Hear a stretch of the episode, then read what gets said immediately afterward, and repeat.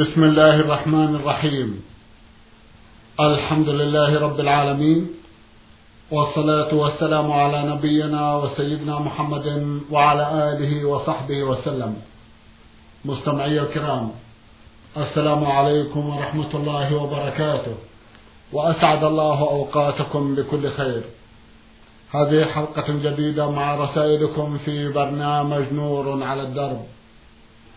رسائلكم في هذه الحلقة نعرضها على سماحة الشيخ عبد العزيز ابن عبد الله بن باز الرئيس العام لإدارات البحوث العلمية والإفتاء والدعوة والإرشاد. مع مطلع هذه الحلقة نرحب بسماحة الشيخ ونشكر له تفضله بإجابة الإخوة المستمعين فأهلا وسهلا بالشيخ عبد العزيز. حياكم الله أولى رسائل هذه الحلقة رسالة وصلت إلى البرنامج من أحد الإخوة المستمعين من دولة الكويت. يقول أخوكم في الله أبو حذيفة. أبو حذيفة يسأل ويقول عندما يمر الرجل بأخيه وهو يصلي هل يسلم عليه؟ وإن سلم عليه هل يرد المصلي عليه السلام بالإشارة؟ للحديث الخاص بهذا الأمر أن النبي صلى الله عليه وسلم كان كان يشير بيده لمن يسلم عليه. هل هذا الحديث باق كما هو أم أنه منسوخ جزاكم الله خيرا. بسم الله الرحمن الرحيم. الحمد لله وصلى الله وسلم على رسول الله وعلى آله وأصحابه ومن اهتدى بهدى. أما بعد فإن السنة السلام على المصلي والسنة له أن يرد بالإشارة. للحديث الذي ذكره السائل وهو حديث ثابت وهذه السنة مستقرة والحمد لله ولم تنسخ. فالسنة لمن دخل على إنسان يصلي أو جماعة يصلون أن يسلم عليهم في المسجد وفي غيره. والسنة لهم أن يردوا بالإشارة للحديث المذكور. والله ولي التوفيق. نعم. جزاكم الله خيرا وأحسن إليكم. من اليمن رسالة بعث بها المستمع رامز قائد محمد سفيان. أخونا يقول أنا شاب أريد الزواج من بنت عمي. أخبرني الأهل أنها رضعت من أمي ولكن لا يدرون كم رضعت قليلا أم كثيرا وأيضا لا يدرون خمس مصات أم أقل. المهم أنهم قالوا لي رضعت من أمك فقط. فما هو توجيه الشيخ عبد العزيز؟ هل أتقدم لخطبة هذه الفتاة أم أبتعد جزاكم الله خيرا؟ إذا كانت لم ترضع من أمك خمس رضعات أو أكثر في الحولين بالبينة الشرعية فإنها تحل لك. ولا تحرم عليك إلا بخمس رضعات أو أكثر حال كونها في الحولين. بإقرار الوالدة أو بشهادة ثقة من الرجال أو النساء أن هذا وقع. لكن تركها أحوط وأفضل من باب ترك المشتبه. لقول النبي صلى الله عليه وسلم دع ما يريبك إلى ما لا يريبك وقوله صلى الله عليه وسلم من اتقى الشبهات فقد استبرأ لدينه وعرضه. فالتماسك ابنة أخرى لا لا شبهة فيها أو لا وأفضل.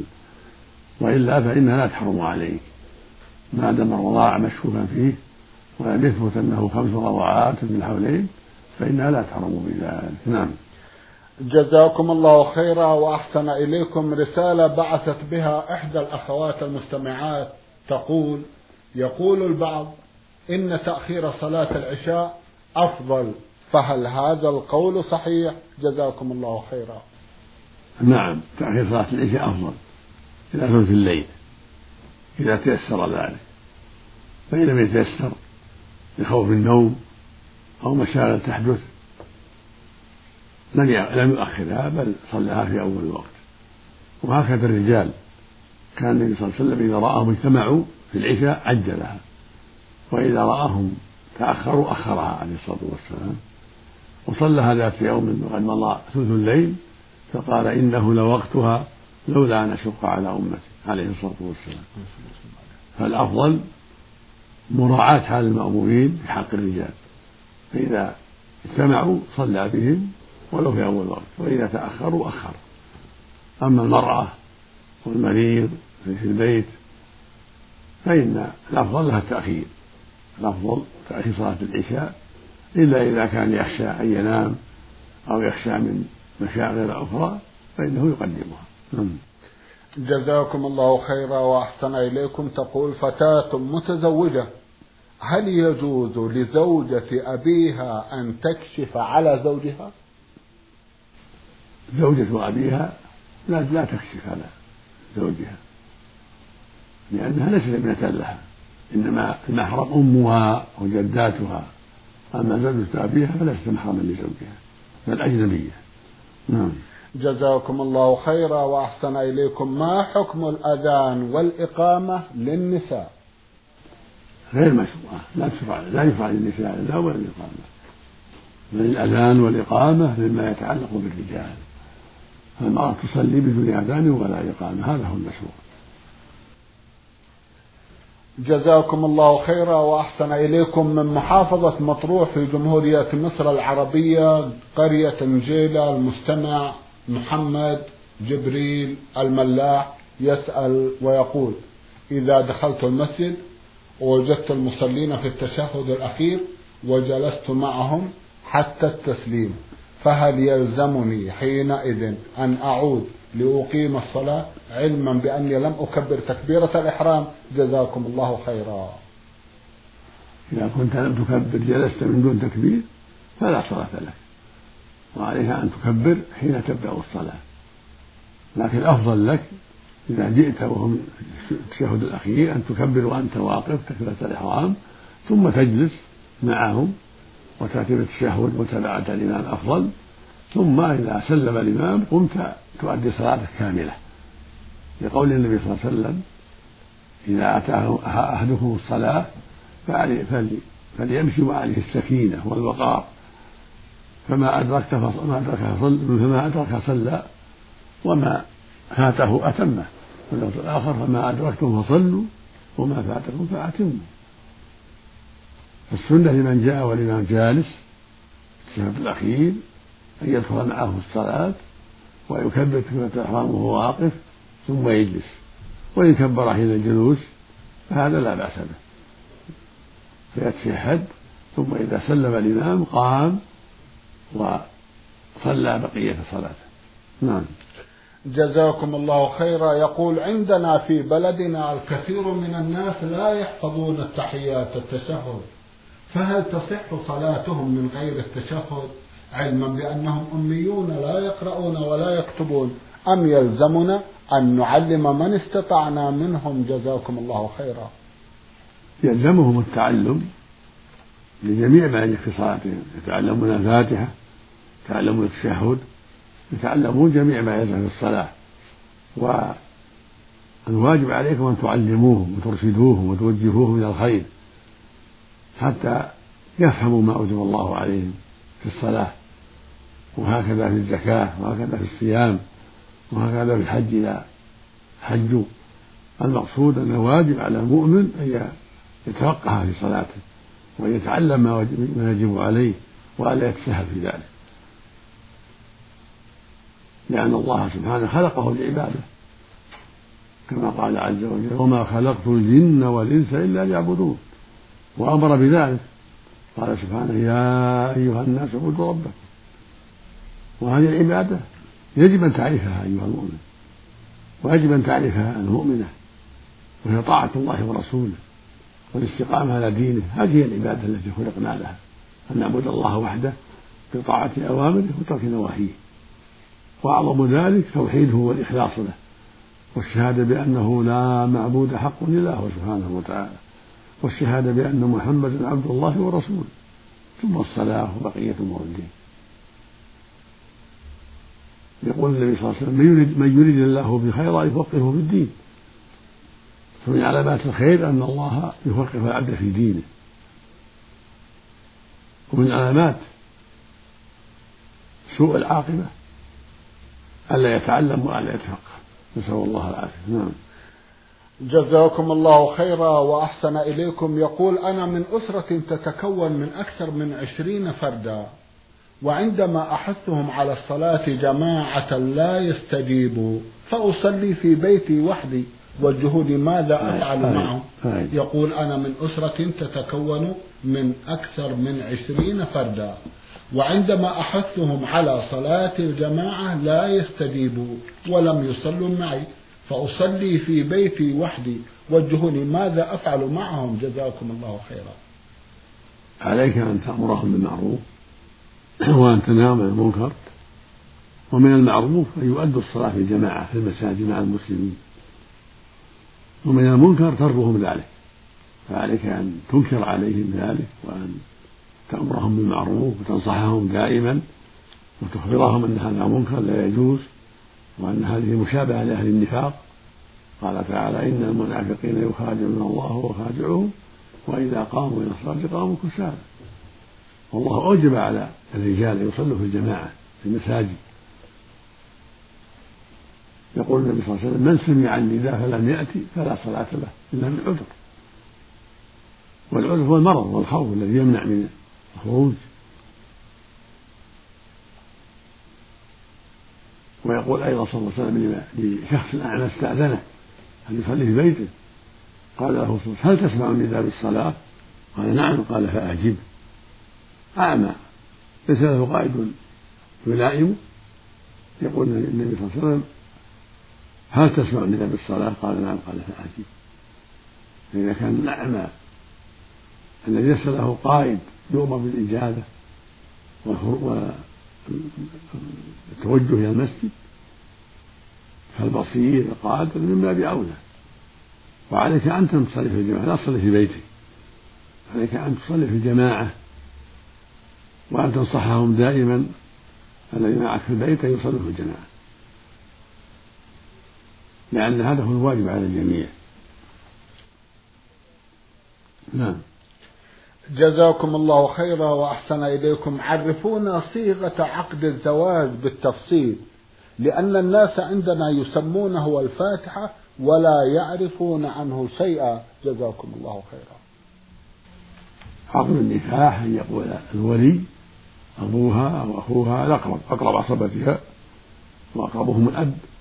ثم الابن ثم الأخ الشقيق ثم الأخ لا إلى آخره يقول للزوج زوجتك ابنتي كان بنته أو أختي كان أخته أو أمي كان أم زوجتك فلانة بنتي أو أمي أو أختي.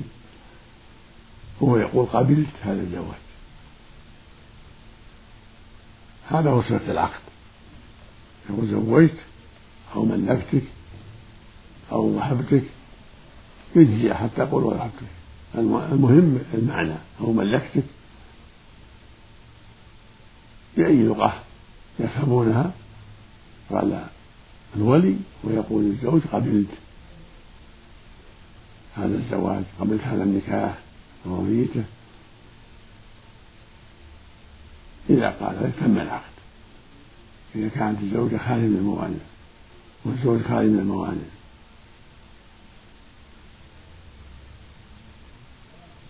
فإن كانت هناك علة كانت تكون الزوجة محرمة أو الزوج محرم ما يصح النكاح حال الإحرام.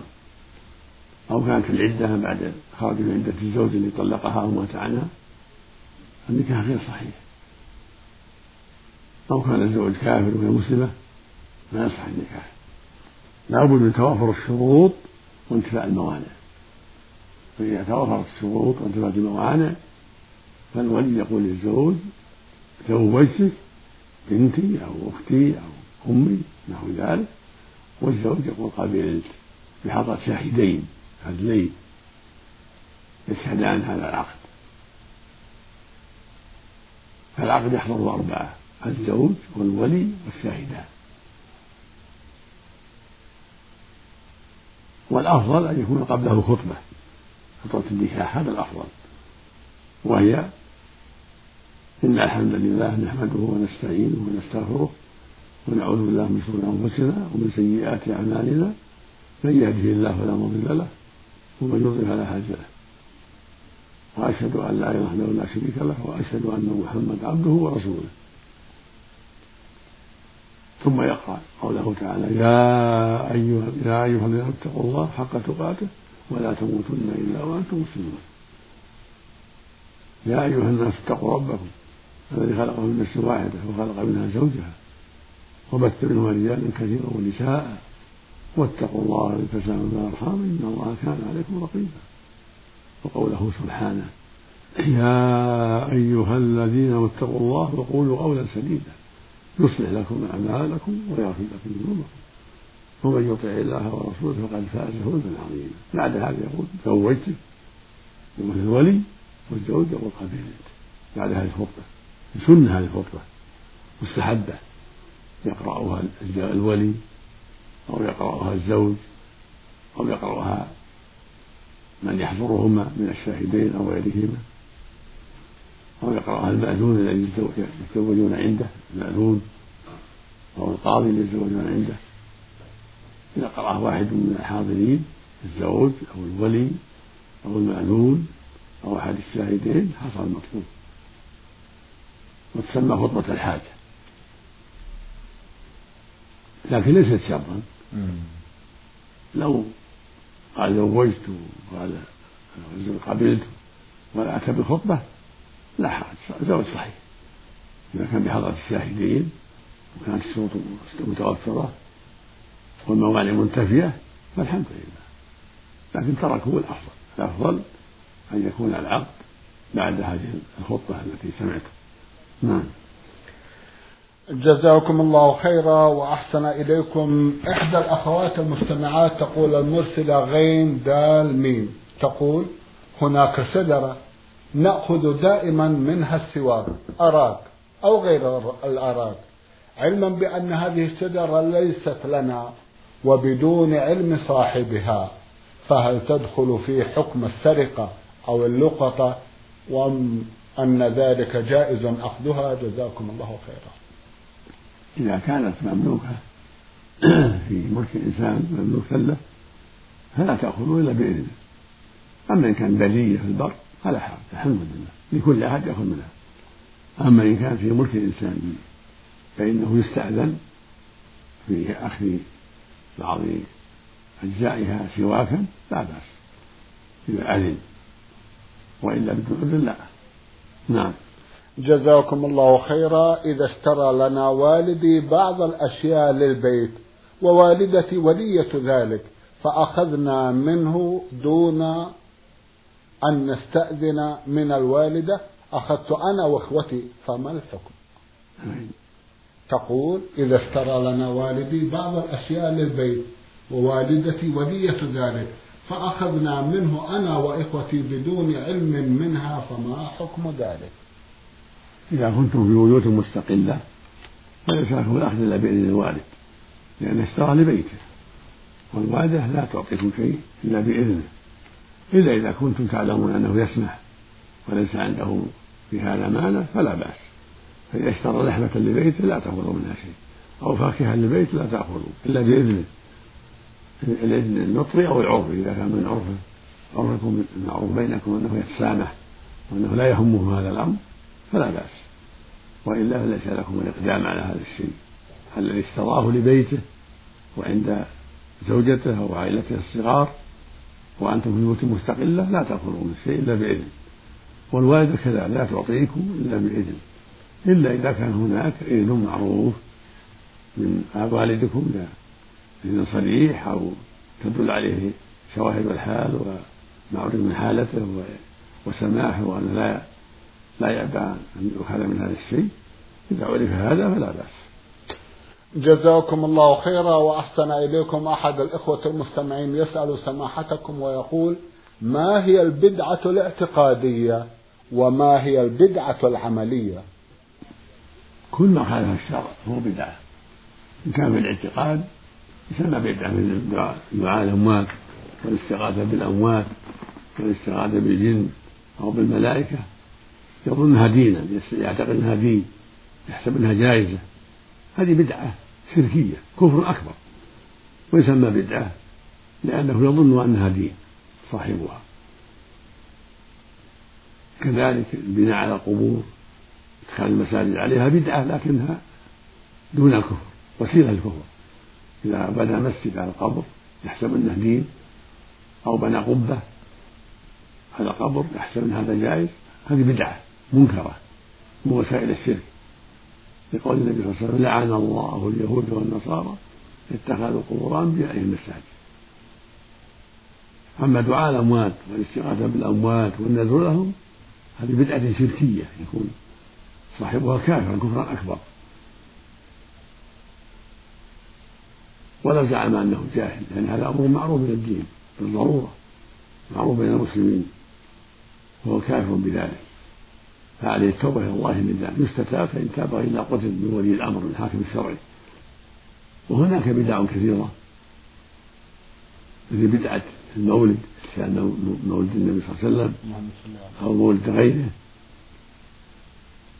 ومن بدعة ليلة الإسراء والمعراج 27 رجب الاحتفال بها. هذه بدعة أيضا عملية. منكرة لا تجوز. ولكن ليس من الشرك الأكبر إلا إذا كان فيها شرك إذا كان في المولد أو في الاحتفال بليلة الإسراء والمعراج دعاء للنبي صلى الله عليه وسلم واستغاثة به يكون شرك أكبر. أما إذا كان مجرد احتفال على الأكل والشرب والقهوة والشاي ولا فيه دعاء ولا استغاثة بالنبي هذه بدعة منكرة. يمنعها قول النبي صلى الله عليه وسلم من أحدث في أمرنا هذا في ديننا ما ليس منه فهو رد فهو مردود. وقوله صلى الله عليه وسلم من عمل عملا ليس عليه أمره فهو رد وقوله صلى الله عليه وسلم إياكم ومحدثات الأمور فإن كل محدث بدعة وكل بدعة ضلالة. والبدعة هي الشيء المحدث في الدين اللي يحدثه الناس يتقربون إلى الله الله والرسول ما شرعه ما شرعه الله ولا رسوله يسمى بدعة مثل الاحتفال بمولد النبي بمولد النبي صلى الله عليه وسلم أو الاحتفال بمولد الصديق أو عمر أو عثمان أو علي أو الحسين أو غيرهم أو الاحتفال بمولد أبي حنيفة أو الشافعي أو مالك أو الشيخ عبد القادر الجيلاني أو الست نفيسة أو الست زينب أو ما أشبه ذلك.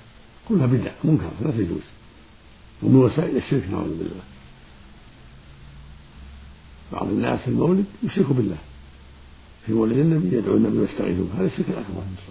وبعضهم مولد علي يستغيث بعلي ويستغيث به وينظر له ويدعوه من دون الله. هذا الشرك الأكبر. وهكذا في الموالد الأخرى. يدعو صاحب المولد يستغيثون به. هذا الشرك الأكبر نعوذ بالله. ربنا يقول سبحانه فلا تدعوا مع الله أحدا. ويقول سبحانه ذلكم الله ربنا والذين تدعون من دونه من دون الله ما يملكون من قطمير القطمير اللفافة التي على النواة حقة التمر إن تدعوهم لا يسمعوا دعاء يعني الأموات والأصنام ونحوهم إن تدعوهم لا يسمعوا دعاء ولو سمعوا ما استجابوا لهم. ما عندهم قدرة يعطونك ما طلبت.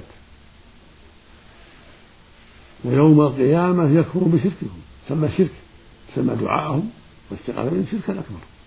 ويوم يكون شركهم والشرك إذا أطلق هو الأكبر.